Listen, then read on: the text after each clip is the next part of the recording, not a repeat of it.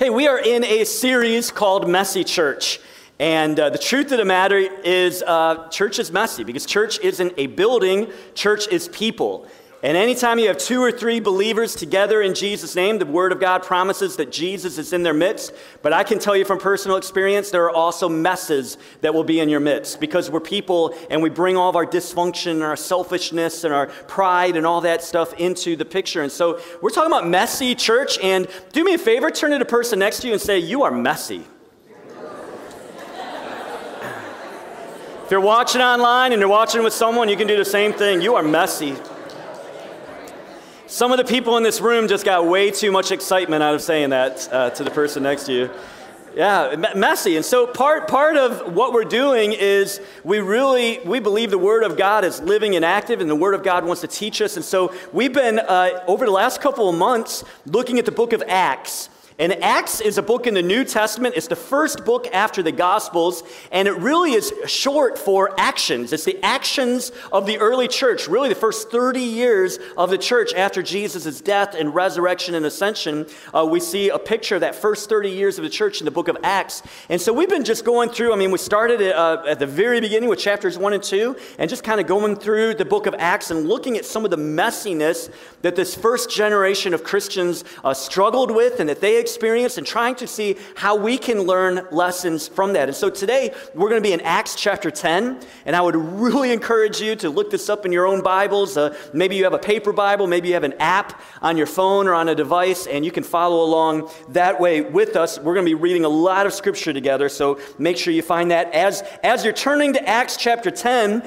I think probably to help us frame this, we've got to understand that Jesus' followers, even though they had been followers of Jesus for a number number of years, they still struggled with issues that were blind spots to them issues of dysfunction and brokenness and pride and self centeredness. And, and I think that this really helps us because sometimes we think, hey, I prayed a sinner's prayer, I've started attending church, like I've arrived. And the truth of the matter is, you haven't. And I haven't. And even Jesus' first followers hadn't arrived. They were still in need of growth. They were still in need of change and transformation. And this is part of the reasons why we call ourselves Journey Church. And we recognize that this is a journey of following Christ. It's not a prayer, pray a prayer and you're done. No, it's every day being committed to being transformed uh, through the renewing of our minds. And so, so, another thing you need to know about this early church uh, to help us get into the Acts chapter 10 today is that it's important to realize that every follower of Jesus in the early church, by every I mean most, probably about 98% of the followers of Jesus in this first generation were Jewish. And so, right before Jesus ascended to the Father, we read this in Acts chapter 1, verse 9. Acts chapter 1, verse 8, the verse before, tells us that Jesus gave his followers a simple commandment. He said, you, are going to receive power when the Holy Spirit comes upon you, and you will be my witnesses in Jerusalem, Judea, Samaria, and to the ends of the earth.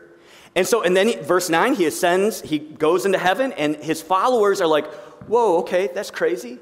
And they stayed in Jerusalem, and they stayed in Jerusalem, and they stayed in Jerusalem, and they didn't leave Jerusalem like Jesus had commanded them to. In fact, it took the persecution of the church for them to finally leave Jerusalem. And when they did finally leave Jerusalem, they would only take the gospel, the good news of who Jesus was, to other Jews. And the question is well, why, why did they do that? Well, the, the reason is simple because in the minds of the early followers of Jesus, there were the Jews, and then there was everybody else. There were the Jews, and then there were the uncircumcised, pagan, Gentile heathens, right? Uh, the Romans, the, the, the other in, idolatrous, all these other people. And so, and so these Jewish people just, they didn't even have a category in their minds that God would want these heathens, these pagans, to come to faith in Christ. And, and part of this was they just really didn't interact with non Jews.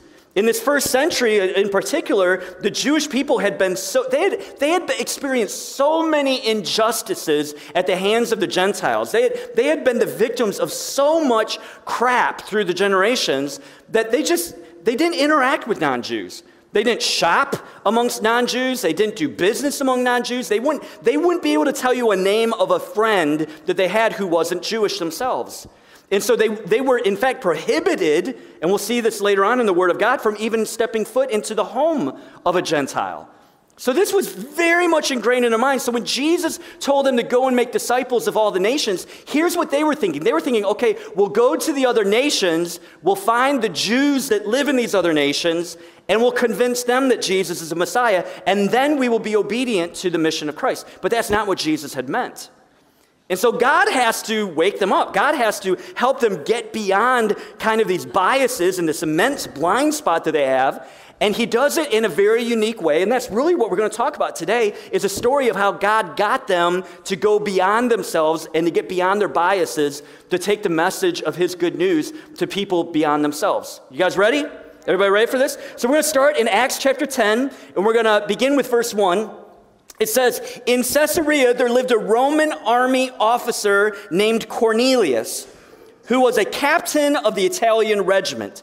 So let's just pause right here. We have this character in our story named Cornelius, and Cornelius is not a Jew, he's a Gentile. Not only is he a Gentile, he is a Roman soldier. Not only is he a Roman soldier, he is actually a captain over at least 100 other Roman soldiers. He would be like, uh, I mean, th- this guy, he would be disgusting in the eyes of a Jew. He was a Roman occupier. I mean, there's nothing good in the minds of Jewish people about a guy named Cornelius. But there's something different about him. And verse 2 says, He was a devout, God fearing man, as was everyone in his household. He gave generously to the poor and prayed regularly to God.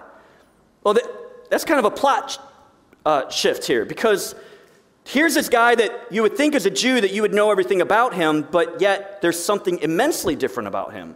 Somewhere along the way, we don't know, we don't get the details, Cornelius had become sick and tired of the Roman Greek idolatry, and somehow he had gotten exposed to the religion of the Jews. Maybe, you know, some of the Jewish synagogues were actually open air. Maybe he had just, he wouldn't have been allowed into a synagogue for sure.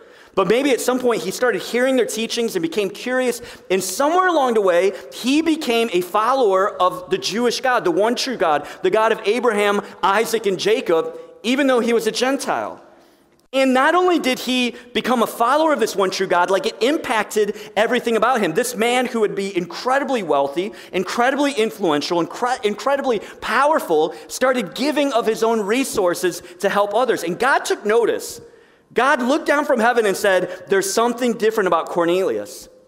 And he knew that there was no way that these Jewish believers were going to share the message of Jesus with them unless God intervened and did something drastic. Verse 3 says, One afternoon, about 3 o'clock, Cornelius had a vision in which he saw an angel of God coming toward him. Cornelius, the angel said, Cornelius stared at him in terror.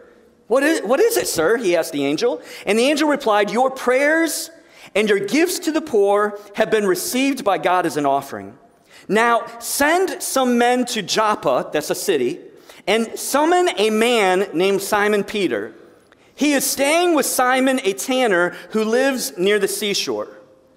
Okay, so let's just stop right here. So he's giving these directives. He said, Hey, send some men. He will, in fact, send three guys to Joppa. God gives him the address through this angel, gives him the address, and he says, You're to seek out a guy named Peter, right? Now, this is Peter, who is one of the 12 disciples. This is Peter, who was a leader at the day of Pentecost. But Peter still, even though he followed Jesus physically for three years, and he's been following Jesus even ever since Jesus' ascension, Peter has no category for being able to reach out to Gentile people. So God is going to have to do something inside of Peter and get Peter's attention to help him to realize that this really is of him. So let's skip down to verse 9. Are you guys all still with me? Okay, trying to just, all right. Verse 9 The next day, as Cornelius' messengers were nearing the town, Peter went up on the flat roof to pray. It was about noon, and he was hungry. You guys know how that feels, right? Because we're about an hour away from lunch, and some of you guys are already hungry, right? Amen, yeah. But while a meal was being prepared, Peter fell into a trance. So he's, he's seeing a, this is a vision that's being given to him by God. He falls in this trance. He saw the sky open and something like a large sheet was let down by its four corners. And in the sheet were all sorts of animals, reptiles, and birds. Then a voice said to him, Get up, Peter, kill and eat them. For Peter, this is a what the what moment, right? Like, what you expect me to do? What? Like, every creature that is on this sheet that's being, uh, you know, descending from heaven in front of him, every creature in there is totally off limits, would not be allowed on any Jewish menu. No ands, ifs, or buts about it, right? I mean, they are forbidden, strictly forbidden food in the diet of a Jewish person. But he knows this is the voice of God. We're going to see this very clearly in a moment. And so he, he, he sees this and he hears God say, Get up, Peter, kill and eat. And Peter's like, surely this is a test, right? We, we know we know the anxiety that's being produced here because verse 14, no, Lord, Peter declared, I have never eaten anything that our Jewish laws have declared impure and unclean. You hear the tension that's going on here for Peter? Like he, he knows this is God's voice, but his biases his prejudice, his experiences growing up are preventing him from obeying the voice of God. And I would submit to you that 2,000 years later, that some of us at times can hear the voice of the Lord, but because of our biases, we kind of tell God no.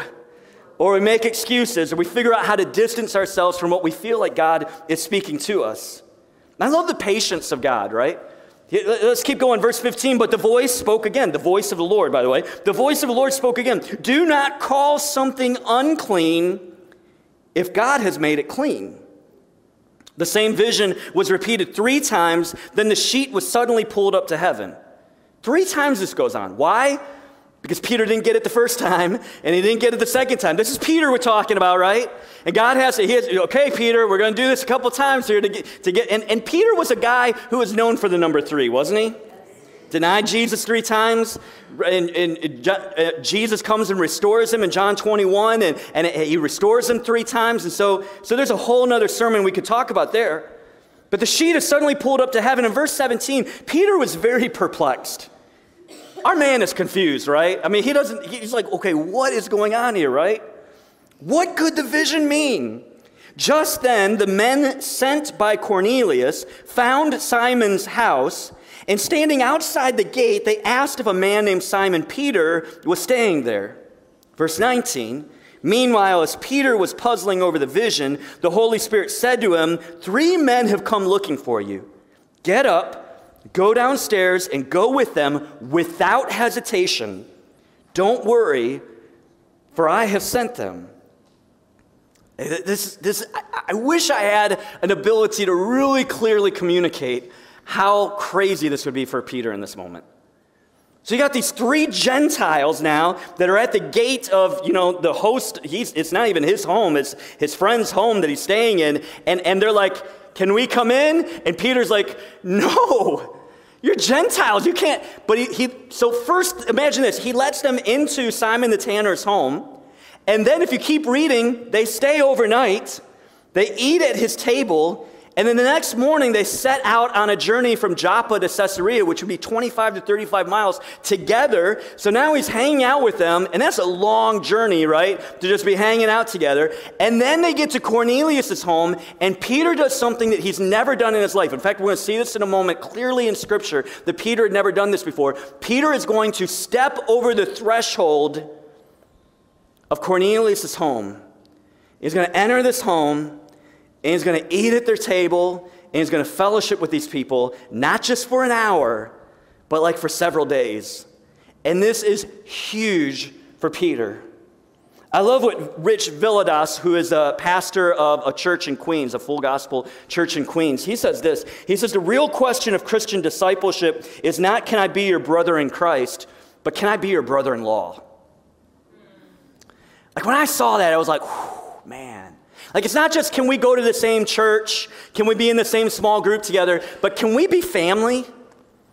Can we eat together? Can we, like, really get to know each other? Can we fellowship with each other? Can we include each other? So, so Peter actually tells them when he steps over the threshold and he starts talking to these guys, these Gentiles, a house packed with Gentiles. Peter says this to them. He goes, uh, This is in verse 28. Peter told them, You know, it is against our laws for a Jewish man to enter a Gentile home like this or to associate with you. Way to begin a conversation, you know, to bring unity, right? like, he says, But God has shown me that I should no longer think of anyone as impure or unclean. This, this is amazing what's going on. So Peter enters in this home, and then if you keep reading, he begins to share the gospel with them. He started, and who better to share the gospel than Peter? Peter goes, Man, let me tell you guys, man, it's so awesome that you're worshiping our God, the God of Abraham, Isaac, and Jacob. I want to tell you what our God has done because of the sinfulness of humanity, because of how much we have rejected God, and because we, we really, uh, the relationship with Him has been totally broken. He says, God did something unique. He sent His own Son, a man named Jesus, to be one of us a stranger one of us, a slab like one of us, to quote one of the great poets of, of my generation. None of, the, none of the young people would know. And he goes, and, and I watched him. I watched him teach. And I watched him perform miracles. And I watched him heal people. And I watched him do all these incredible things. And then, like, what really amazed us is he, of his own accord, voluntarily allowed himself to be falsely charged and put on trial and then falsely sentenced to die and brutally executed. And he did all that to take upon himself our sins. And then three days later, he was resurrected from the grave and he busted through the wall of death and he proved that he has all authority to forgive us, to be our master, to be our leader, to be our guide through life, to lead us. And he says, This is the gospel.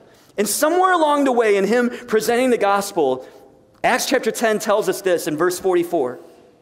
Even as Peter was saying these things, the Holy Spirit fell upon all who were listening to the message. And the Jewish believers who came with Peter were amazed that the gift of the Holy Spirit had been poured out on the Gentiles, for they heard them speaking in other tongues and praising God. And then we have this. Then Peter asked, Can anyone object to their being baptized now that they've received the Holy Spirit just as we did? So he gave them orders for them to be baptized in the name of Jesus Christ. And afterward, Cornelius asked him, asked Peter and his friends to stay with them, these unclean Gentiles, for several days. I'm telling you, many commentators will tell you that this is a hinge point in the book of Acts. That from this point forward, like it's all of a sudden, like the light bulb comes on for these Jewish believers, and they recognize oh, that's what Jesus meant. That's what Jesus meant. As I've been reading through this account for, for several weeks now, there's several lessons that I'll be honest have been challenging me and that, that I'm chewing on. And, and, and I want to present to us as a congregation to think about, especially in the times that we live in. Here's three, three lessons. Number one, realize that you have natural biases that blind you. Everybody in this room, I don't care who you are, I don't care how highly educated you are or how little education you've had, I don't care what kind of home you grew up in. Everybody in this room has natural biases that blind you. This is true for Peter. And think about it, Peter had been with Jesus, the man like physically had been with Jesus for three years, and yet he still has these biases that blind him. He, he had been raised to feel superior, morally and spiritually superior to Gentiles because he was a Jew. And can I tell you that at times I'm tempted to think that I am superior to other people because of my education level, because of my upbringing. I mean, I'll just confess that there are times I'm in Walmart and I'll see someone with that gold M in the midst of a navy blue hat.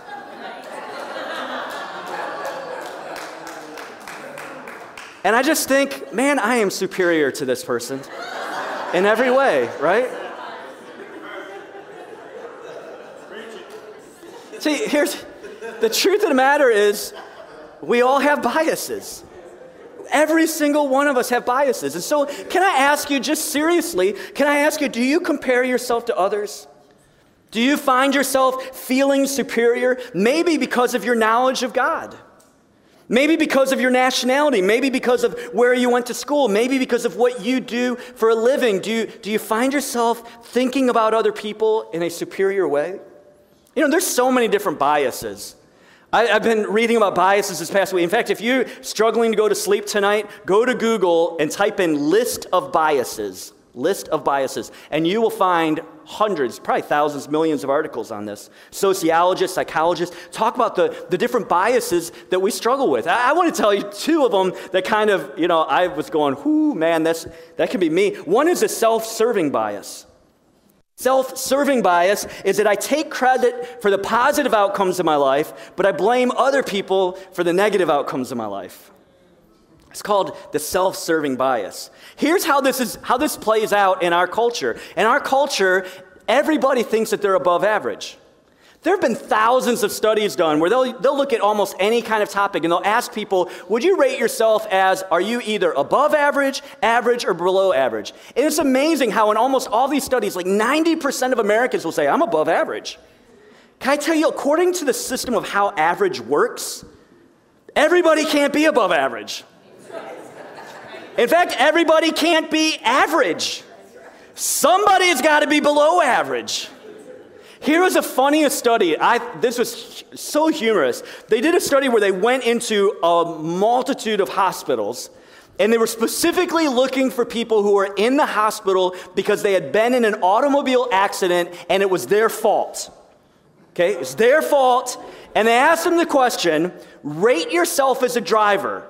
Are you above average, average, or below average? And wouldn't you believe a majority of the respondents who are in the hospital because of an automobile accident that they caused rated themselves what? Above average.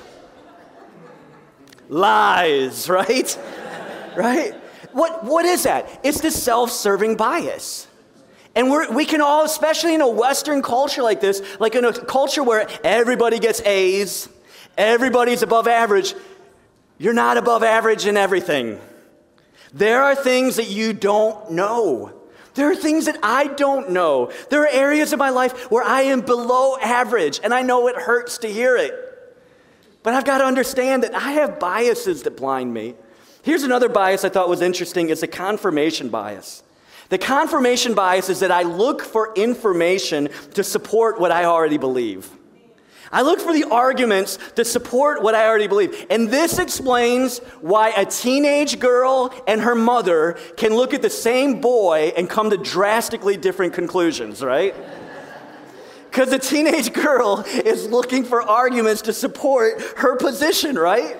She's not seeing the whole picture. In this, we're, we're everybody is guilty in different areas of our life of the confirmation bias. Here's what I'm just trying to say that I think it's important for us to finally come to this place. It's not a weakness to recognize and to realize, you know what? There are probably biases in my life that blind me.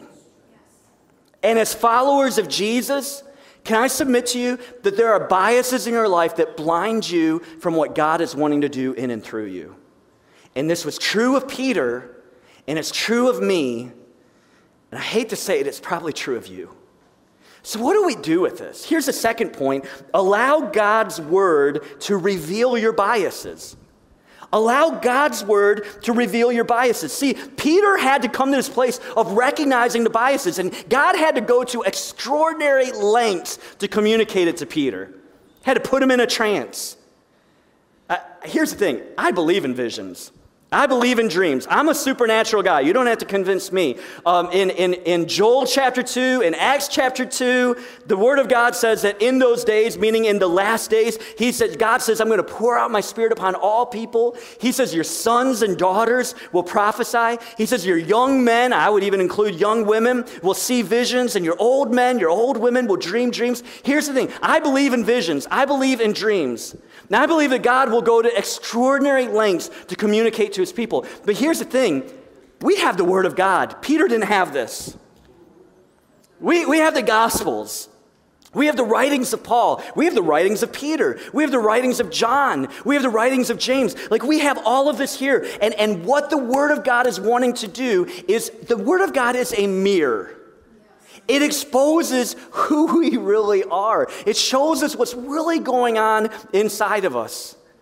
In fact, Paul was once writing to his, you know, associate, his uh, a pastor named Timothy, and he said this in 1 Timothy or 2 Timothy chapter 3, verse 16. He says, "Listen, all scripture is God-breathed. In other words, all scripture is inspired by the Holy Spirit." And he says, "And it is useful." Like it does, it does stuff. If you'll let it, it wants, it wants to do stuff. It wants to be a change agent in your life. And what is it useful for? He gives four things. He says it's useful for teaching, rebuking, correcting, and training in righteousness. Righteousness means being right and doing right. Like the whole point of, for me as a follower of Jesus is, is to be right and to do right. I want to be right, I want to do right. Now, how do I do that? I allow the Word of God to expose things in my life. I allow the Word of God to reveal biases in my life. And listen, think about the wording that Paul uses there. To teach, okay, that's cool. I'm, I'm down with teaching. Rebuke. How many of here like being rebuked? No. We don't like being rebuked, right? But this is part of growing. This is part of transformation. Like the best coaches, if you, how many of you guys uh, did some kind of sport in high school? Right? The best, that's it. I think the rest of you are just being lazy. The, the, best coaches, right? The best coaches don't like don't like carry you around on a pillow and hey, you know, hey angel, hey, you know, cream puff. No, the best coaches will be like, you're doing this wrong, and let me show you how to do it, right? They'll bring they'll bring rebuke, they bring correction, they bring training, and this is what the Word of God wants to do. But here's the thing: I have to be humble I have to be teachable, I have to be receptive, or I'll never get it. And here's the other thing I have to be in the Word of God. Follower of Jesus, a verse of the day on an app on your phone is not enough of the Word of God for you. You need to be systematically in the Word of God. And if you don't know what that means or how to do that, we've got incredible leaders in our church who would love to sit down with you. We have pastors in our church who would love to show you, hey, start here. We'll tell you what book of the Bible to start in. We'll show you how you can actually do it. We'll, we'll, we'll do everything we can to coach you in that. But you've got to be in the Word of God. And when you approach the Word of God, you've got to approach the Word of God with humility, not thinking, I've arrived and I already know everything. And that's what a lot of Christians do. A lot of Christians come to the Word of God looking for verses to support the beliefs that they have that aren't even scriptural to begin with. See, I've got to have humility. It's amazing how when I was in my 20s, coming right out of uh, uh, undergraduate school and graduate school, and, and man, I had doctrine down and I had my theology all straight, and, and I knew everything about the Bible, and people would come up to me and, you know, are you this, are you this, are you pre-trib, mid-trib, post-trib, are you amillennial, you would, and I, oh, I had all the answers. I knew it all. I knew where they were wrong, and I knew the passages to take them to. Other Christians who themselves had scripture to, to, to defend their points of view, you know what I've learned over the years? There's so much that I don't know. And that's okay. I don't, I don't have to have it all figured out. I don't have to know it all. I don't have to be God's gift to every person doctrinally and theolog- theologically. What God would much rather have is someone who is humble and teachable and just say, God, I'm just your servant. And today I'm coming to your word, and as I read your word, would you correct me? Would you? Would you rebuke me? Would you train me? Because I want to be your man. Here's the deal we all have, everyone in this room, we all have biases that can blind us. And, and we all need to be going to the Word of God because the Word of God will reveal those biases. But here's the third thing you've got to be committed to a journey of transformation. You've got to be committed to a journey of transformation. You say, Ken, what do you mean? The best, the best way to describe this is to look at the story in Acts chapter 10 of Peter. So we have Peter, who, and I've mentioned this several times in this sermon, he literally followed Jesus, like physically, actively followed Jesus for three years, ate with Jesus. They slept in the same places. Like they, they, he was around him constantly. Can you imagine? For three years. And yet, even after those three years, there were still things that he needed to learn. And I love the patience and the gentleness of the Holy Spirit, of how the Holy Spirit led him into these truths. Did you see? So, so it starts in Acts chapter 10 with verse 6. Where was Peter staying when he got this revelation from God? He was staying at somebody else's home. Do you remember the name of the guy that he was staying with? Simon the what? Really important, the tanner part. Okay, so who is Simon the tanner? Simon the tanner is a Jew, and he was a tanner which meant that he dealt with dead animal carcasses. If you're Jewish, dead animal carcasses are totally and absolutely off limits, right? So, most likely, Simon the Tanner lives outside of the city limits. Most likely, he lives in a perpetual state of uncleanliness. And for whatever reason, we don't know, scripture doesn't tell us, Peter is staying with the dude. And I got to imagine that that, in and of itself, was a huge leap for Peter to make. But the Holy Spirit had dealt with him, the Holy Spirit had moved him. And so here he is. That's the first step, right? I'm going to get you into staying with Simon the Tanner. So now he's at Simon the Tanner's house, and then he has this Acts chapter 10 experience. The sheet comes down, the creatures kill and eat them, and, and all this stuff, right? And that's the next step, right? And then he goes to Cornelius' house and he steps over the threshold. And that's another step, right? What is God doing? He's growing him, he's maturing him. He's experiencing transformation. But let me ask you this question Had Peter now arrived at the end of Acts chapter 10, after this weekend or after this week of staying with Cornelius? Had, was he now perfect in this area where he had been blinded to these biases? Well, you can tell by the way I'm asking the question that the answer is probably no. And you say, well, how do you know that? I want to read to you just a, a, short part of a letter that Paul wrote many years after this Acts 10 passage that we just read together. Paul, Paul had had an interaction with Peter, and he thought that it was important for the church in Galatia to know because they had been a part of the issue. And so Paul says this about Peter. Okay, you guys all following me here? I'm, I'm trying not to make this too nerdy, but this is so huge. Galatians chapter 2, verse 11, Paul is writing, he says, But when Peter, who we've been talking about this whole sermon, but when Peter came to Antioch, I had to oppose him to his face. For what he did was very what? Oh, crap. What's he doing? When he first, when Peter first arrived, when he first arrived, he ate with the Gentile believers who were not circumcised. But afterward, when some friends of James came, Peter wouldn't eat with the Gentiles anymore. Well, why, why not? He was, Peter was afraid of what? He was afraid of criticism from these people who insisted on the necessity of circumcision. You keep reading, and Peter goes, I, because he did this with all of his friends around and everybody else around, I, put, I, I went to him right in front of all of his friends and said, What you're doing is not right. And he rebuked him and he corrected him. And here, here's, Ken, where are you going with this? Where I'm going with this is, as a follower of Jesus, I need to get used to the fact that I'm going to be, I'm in for a journey of growing.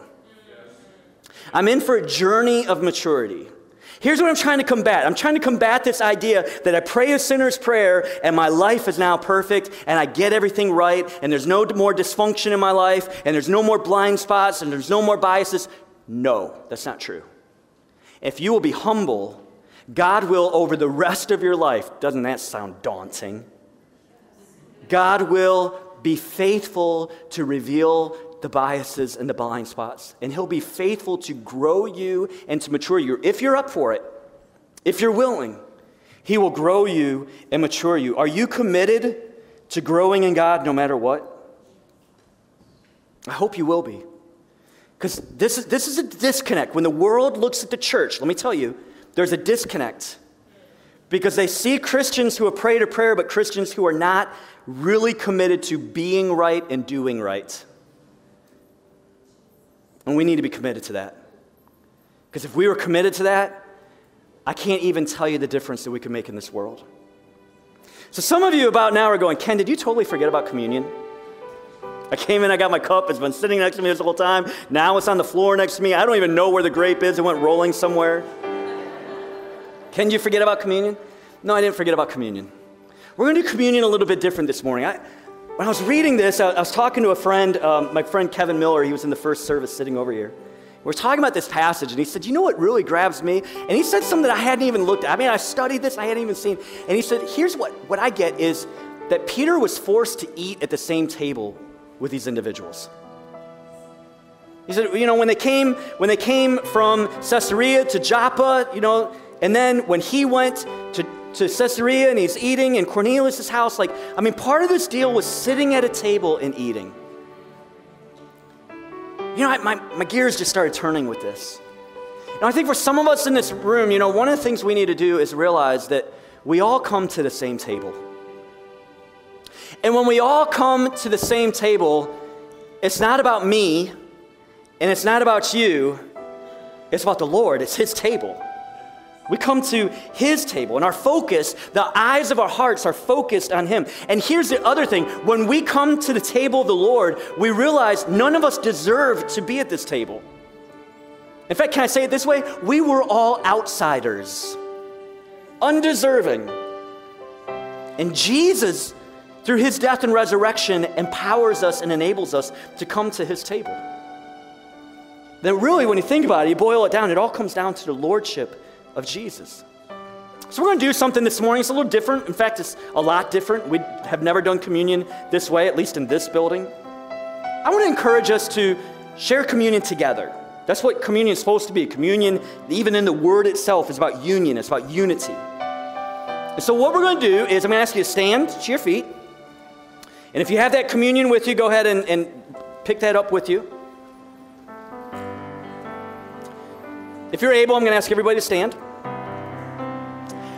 We're gonna, you're gonna have to, this is gonna be awkward. If you're introverted, this is gonna be super awkward. You're never gonna wanna come back to Journey Church again. That's all right, you'll get over it.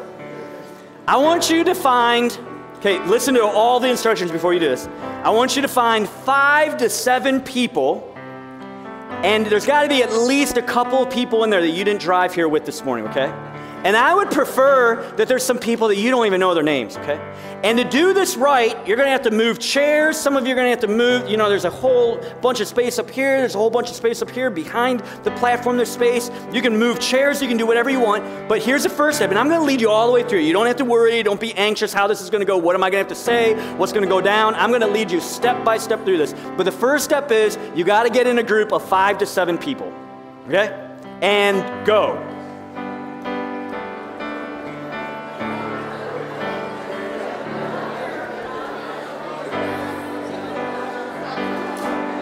Hey, if you're really brave, if you're really brave, go to the other side of the room. If you're really brave, find a group of people you have no idea who they are. I dare you. I double dog dare you. Okay, is anybody still looking for a group? You're looking for a group? Oh, you need one more? Well, it doesn't have to be exactly five. If, if you're at four, you're good. All right. Okay, here's, here's what I want you to do first. I want you, first of all, to go around your circle and everybody introduce themselves. You might say, Well, I already know everybody's name in my group. That's all right. Maybe somebody forgot, okay? So go around and introduce yourselves.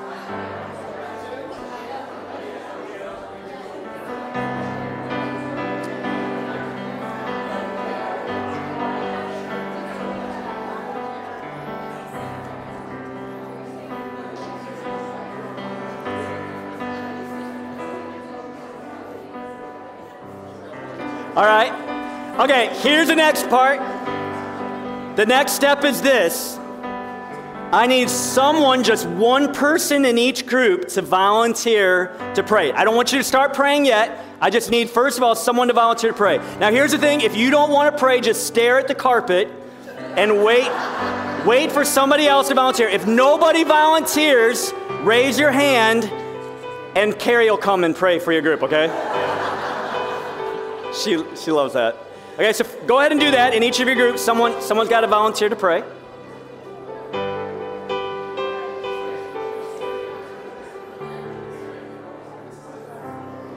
All right. Does every, every group have a volunteer? Again, wave your hand if someone hasn't volunteered yet.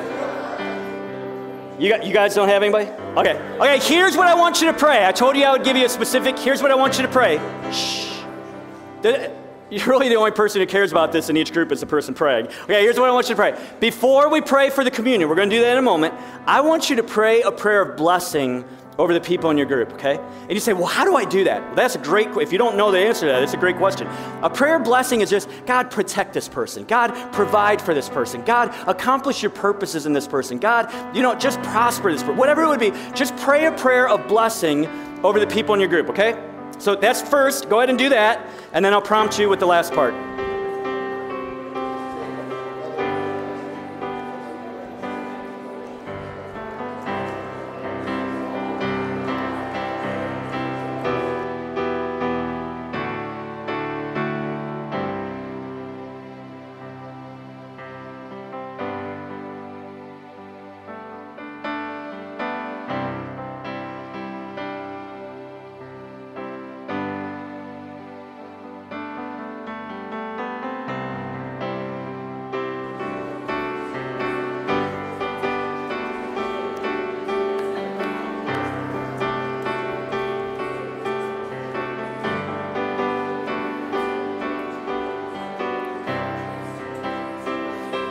All right. If you're still praying, keep praying. I want to now lead us as, as groups all over the sanctuary. I want to lead us in communion. So, first of all, in that cup is the cracker. Would you take that cracker? This cracker reminds us of the broken body of Christ. And so, when we eat it, it is a reminder that his body was broken for our brokenness, right? So, let's go ahead and eat together.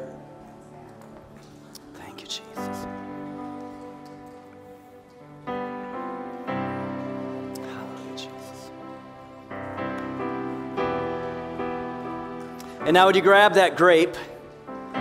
In a moment, we're going to crush that grape in our mouths, and juice is going to come. And that juice reminds us of the blood of Jesus that was poured out not only for our salvation, but was poured out for our healing. The prophet Isaiah says that it's by the torn flesh of the Messiah that we are healed.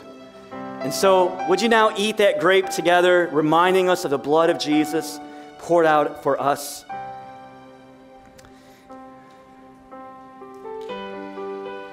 And now we're going to do an all pray. All pray is like an all skate when you were in junior high. It means we're all going to pray at the same time. And I challenge you to pray out loud together. And let's just pray a prayer of thanksgiving. Can you do that? A prayer of thanks, a prayer of praise. We praise you, Jesus. We thank you, Jesus.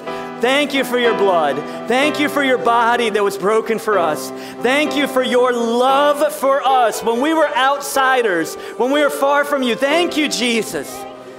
Thank you that you so loved us. We praise your name. We love you, Jesus. We commit ourselves to you afresh and anew. We commit ourselves, God, change us. Show, reveal the blind spots. Show, reveal the biases in our lives, God, that we might be obedient to you. Allow your word to correct us and train us. And God, may we be committed to a lifetime journey of following you and being changed and made more like you. And we pray these things in Jesus' name. Amen.